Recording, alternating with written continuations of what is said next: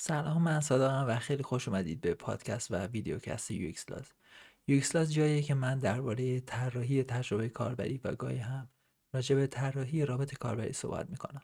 مثل همیشه یه غیبت خیلی خیلی طولانی داشتم و عذرخواهی می‌کنم بابتش. امیدوارم که بتونم ویدیوها و اپیزودها رو منظم تر آپلود کنم.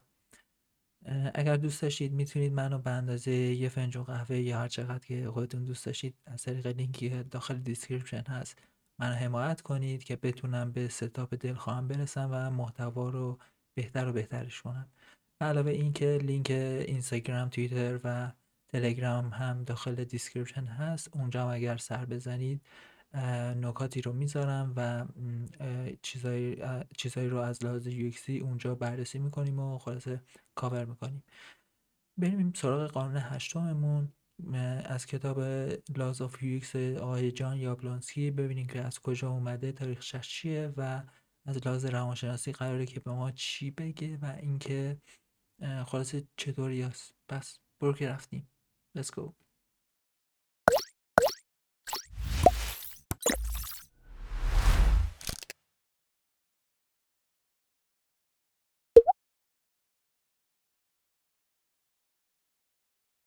Aesthetic Usability Effect. کاربران اغلب طراحی زیبا رو به عنوان طراحی قابل استفاده تر درک می‌کنن. نکات کلیدی و خلاصه ای که داریم به این صورته.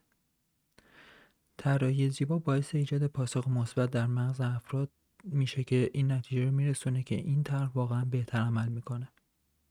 هنگامی که طراحی یه محصول یا خدمات از نظر زیبایی شناختی دلپذیر باشه افراد در برابر مسائل جزئی کاربردپذیری تحمل بیشتری خواهند داشت. نکته سوم و آخر این که طراحی بصری دلپذیر می‌تونه مشکلات قابل قابلیت استفاده رو بپوشونه و از کشف مسائل در طول آزمایش قابلیت استفاده جلوگیری کنه. توی بخش اوورویو و بررسی اجمالی نویسنده میگه که ما به عنوان طراح می‌دونیم که کار ما چیزی فراتر از ظاهر یک چیزه. این نیست در مورد نحوه عمل کرده اون هم هست. این بدان معنا نیست که طراحی خوب نمی‌تونه طراحی جذابی باشه. در واقع یه طراحی زیبا در واقع یه طراحی زیبا می‌تونه قابلیت استفاده رو افزایش بده. نه تنها یه پاسخ عاطفی مثبت ایجاد می‌کنه بلکه توانایی های شناختی ما رو هم افزایش میده. درک قابلیت استفاده رو افزایش میده و اعتبار رو هم افزایش میده. به عبارت دیگه تا یک طراحی زیبا پاسخ مثبتی در مغز افراد ایجاد می‌کنه و اونها رو به این باور میرسونه که این طرح واقعا بهتر عمل می‌کنه. پدیده ای که به عنوان Aesthetic Usability Effect شناخته میشه. ما از پردازش شناختی خودکار استفاده می‌کنیم تا در سطح درونی مشخص کنیم که آیا چیزی خیلی سریع با اولین دیدن اون زیباست یا خیر و این به رابط های دیجیتال نیز گسترش پیدا می‌کنه. اولین برداشت مهمه. First Impressions Do Matter. در این فصل منشأ اصلی این قانون رو بررسی می‌کنیم در مورد اینکه چگونه مغز ما اطلاعات رو بر اساس جذابیت زیبایی تفسیر می‌کنه بیشتر میآموزیم و و نگاهی به چند مثال میاندازیم که از این اثر استفاده می‌کنن.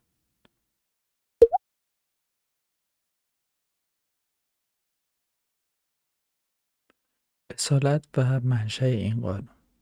منشأ اثر زیبایی یا Aesthetic Usability Effect رو می‌تونیم به مطالعه در سال 1995 توسط محققانی به اسم ماساکی کوروسو و کاوری کاشیمورا در مرکز طراحی هیتاچی انجام شد دنبال کرد.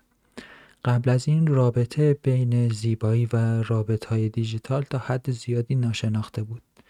این مطالعه که به عنوان تلاشی برای بررسی رابطه بین قابلیت استفاده ذاتی و چیزی که محققان اون رو قابلیت استفاده ظاهری نامیدند آغاز شد که ارتباط بین درک افراد از سهولت استفاده و جذابیت بصری را نشون داد. کوروسو و کاشیمورا 26 الگوی چیدمان رابط های ATM رو با 252 شرکت کننده آزمایش کردند و از هر یک از آنها خواستند تا هر طرح را بر اساس عملکرد و زیبایی رتبه بندی کنند اینجا شکلش رو می‌بینیم که چهار تا در واقع ترتیب متفاوت از خودپردازه بانکی که شماره هاشون و اون کیپدش با همدیگه فرق می‌کنه. دیسپلیش توی هر کدوم متفاوته و نشون میده که کدومش راحت کدومش نیست. البته بر اساس نظر اون شرکت کنندگان شرکت کنندگان از یک مقیاس رتبه‌بندی ده امتیازی برای ارزیابی قابلیت استفاده و جذابیت بسری هر طرح استفاده کردند. نتایج نشان داد که درک آنها از قابلیت استفاده به شدت تحت تاثیر درک آنها از جذابیت رابط بود. اینجا یه گراف داریم که محور افقیش بیوتیفول زیباییه و محور عمودیش ایزی تو یوزه و نشون میده که هر چقدر که زیبایی افزایش پیدا می‌کنه اون سهولت استفاده از قضیه هم باهاش افزایش پیدا می‌کنه. و این نشون میده که توی رابط های دیجیتالمون اگر که زیبا باشه اون قابلیت استفاده هم بیشتره و سهولت استفاده هم بیشتر میشه. به عبارت دیگه قابلیت استفاده ظاهری با سهولت استفاده ذاتی کمتر از ظاهر ارتباط داره. تحقیقات بعدی مانند مطالعه سال 2000 که عنوانش هست What is beautiful is usable توسط نوام ترکتینسکی و همکاران یافته های کوروسو و کاشیمورا را تایید می‌کنه و بیشتر تایید می‌کنه که زیبایی رابط رابط یک سیستم بر ادراک کاربران تاثیر می‌گذاره. قابلیت استفاده از سیستم همبستگی بین جذابیت درک شده و سایر کیفیت ها از جمله اعتماد و اعتبار نیز به عنوان دارای اثرات زیبایی شناسی در تست قابلیت استفاده explore و شناخته شده. که اینجا ATM رو نشون میده یعنی اون داخل تصویر اگر ببینید ATM داره نشون میده که با چهار تا حالت مختلف دسته بندی شدن کیپد های به صورت هست و دیسپلی ها به صورت دیگه چیدمانشون انجام شده که نشون میده که کدومش راحت تر, راحت تر بوده واسه شرکت کنندگانی که آزمایش کردن باهاشون و اینکه جذابیت بسری اون استفاده در واقع استفاده از سیستم رو راحت تر می‌کنه. توی بخش بعدی به Automatic Cognitive Processing یا پردازش خودکار شناختی می‌پردازیم.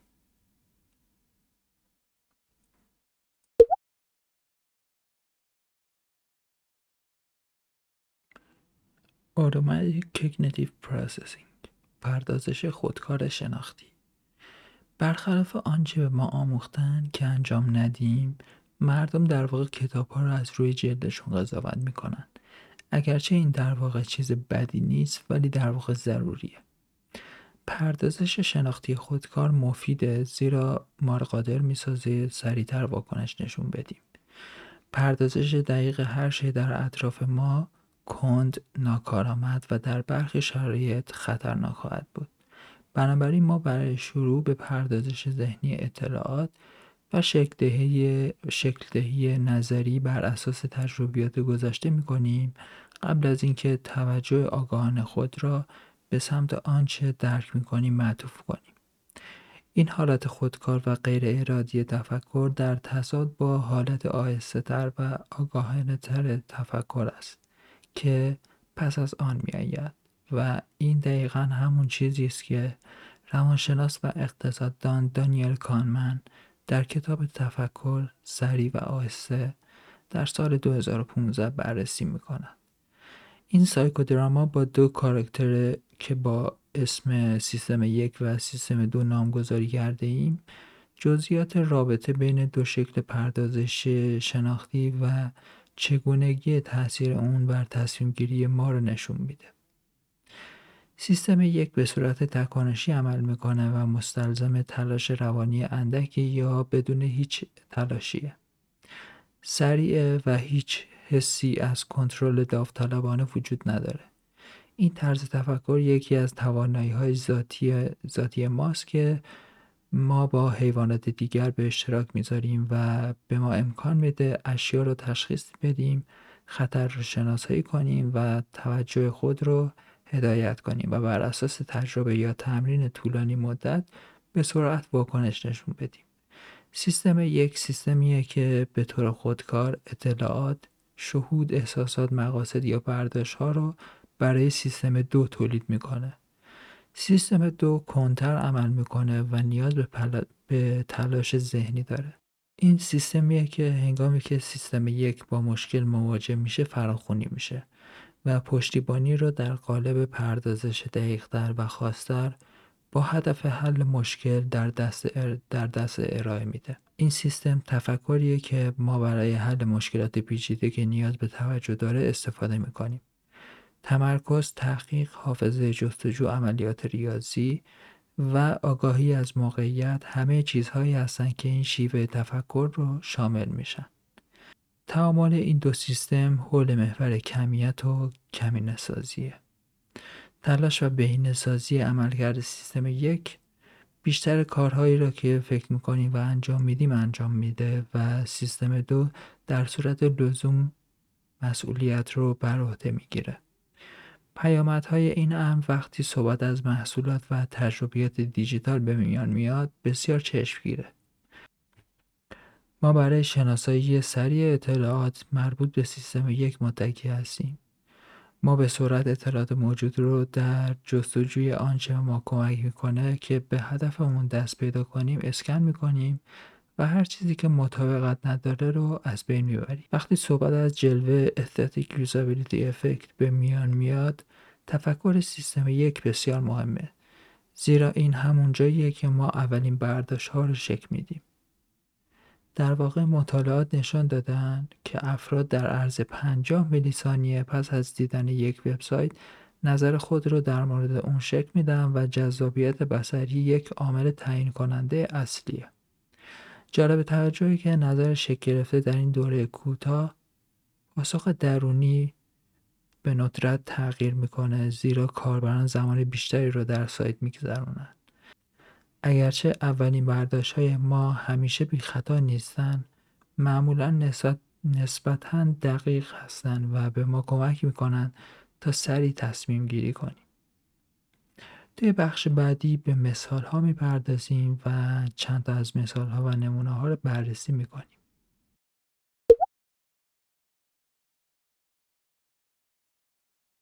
مثال ها توی قسمت مثال ها نویسنده میاد از یه شرکت آلمانی تعریف می‌کنه به اسم بران که محصولات بران یه حالت مینیمال داشتن و کاربرد کاربردی بودن و زیبایی خودشون داشتن که میگه که قبل از شرکت بران هیچ کسی به اینقدر زیبایی محصولی تولید نمی‌کرد. در واقع داخل تصویر اگر ببینید دوستانی که دارن به صورت پادکست گوش میدن نسخه تصویرش داخل یوتیوب هست لینک, desc... لینک یوتیوب هم داخل description هست. می‌تونید از اونجا ببینید.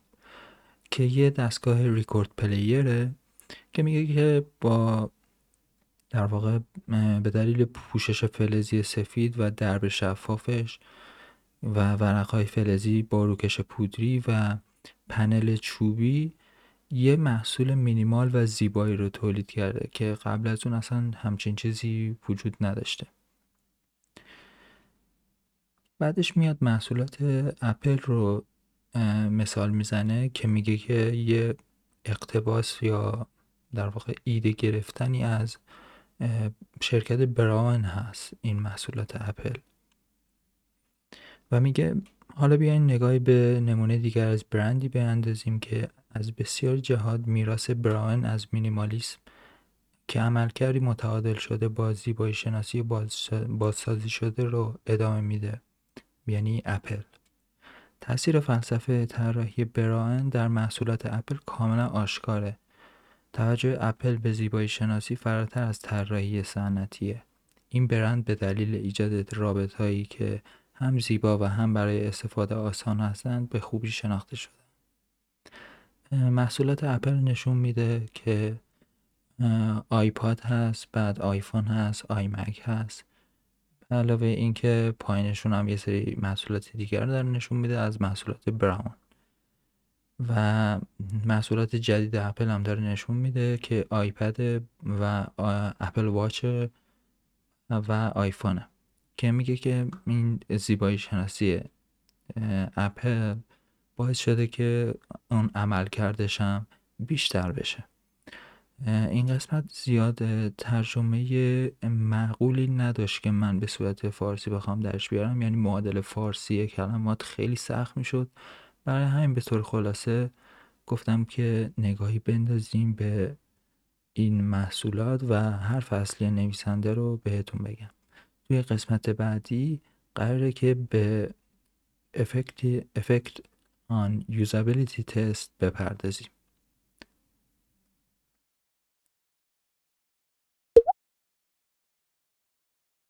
افکت آن یوزابیلیتی تست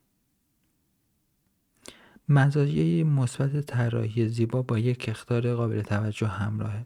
از اونجایی که مردم بر این باورن که تجربیات زیبا نیز بهتر عمل می‌کنه وقتی صحبت از مسائل قابلیت استفاده به میان, به میان میاد می‌تونه بخشنده تر باشه. روانشناسان آندریاس سوندرگر و یورگن ساور دقیقا مشاهده کردن که زیبایی شناسی چگونه بر های قابلیت استفاده تاثیر می‌گذاره. با استفاده از یک شبیه ساز رایانه یک تلفن همراه از 60 نوجوان خواسته شد تا تعدادی از کارهای رایج رو انجام بدن. دو شبیه سازی جداگانه استفاده شد که از نظر عملکردی یکسان بودند اما با جذابیت بسریشان متمایز می شدن.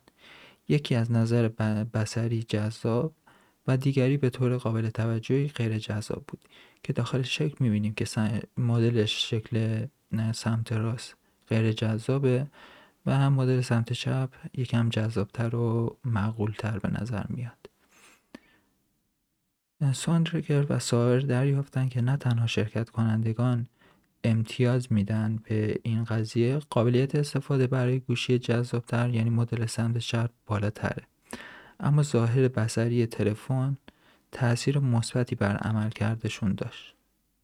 و منجر به کاهش زمان تکمیل کار برای مدل جذاب شد.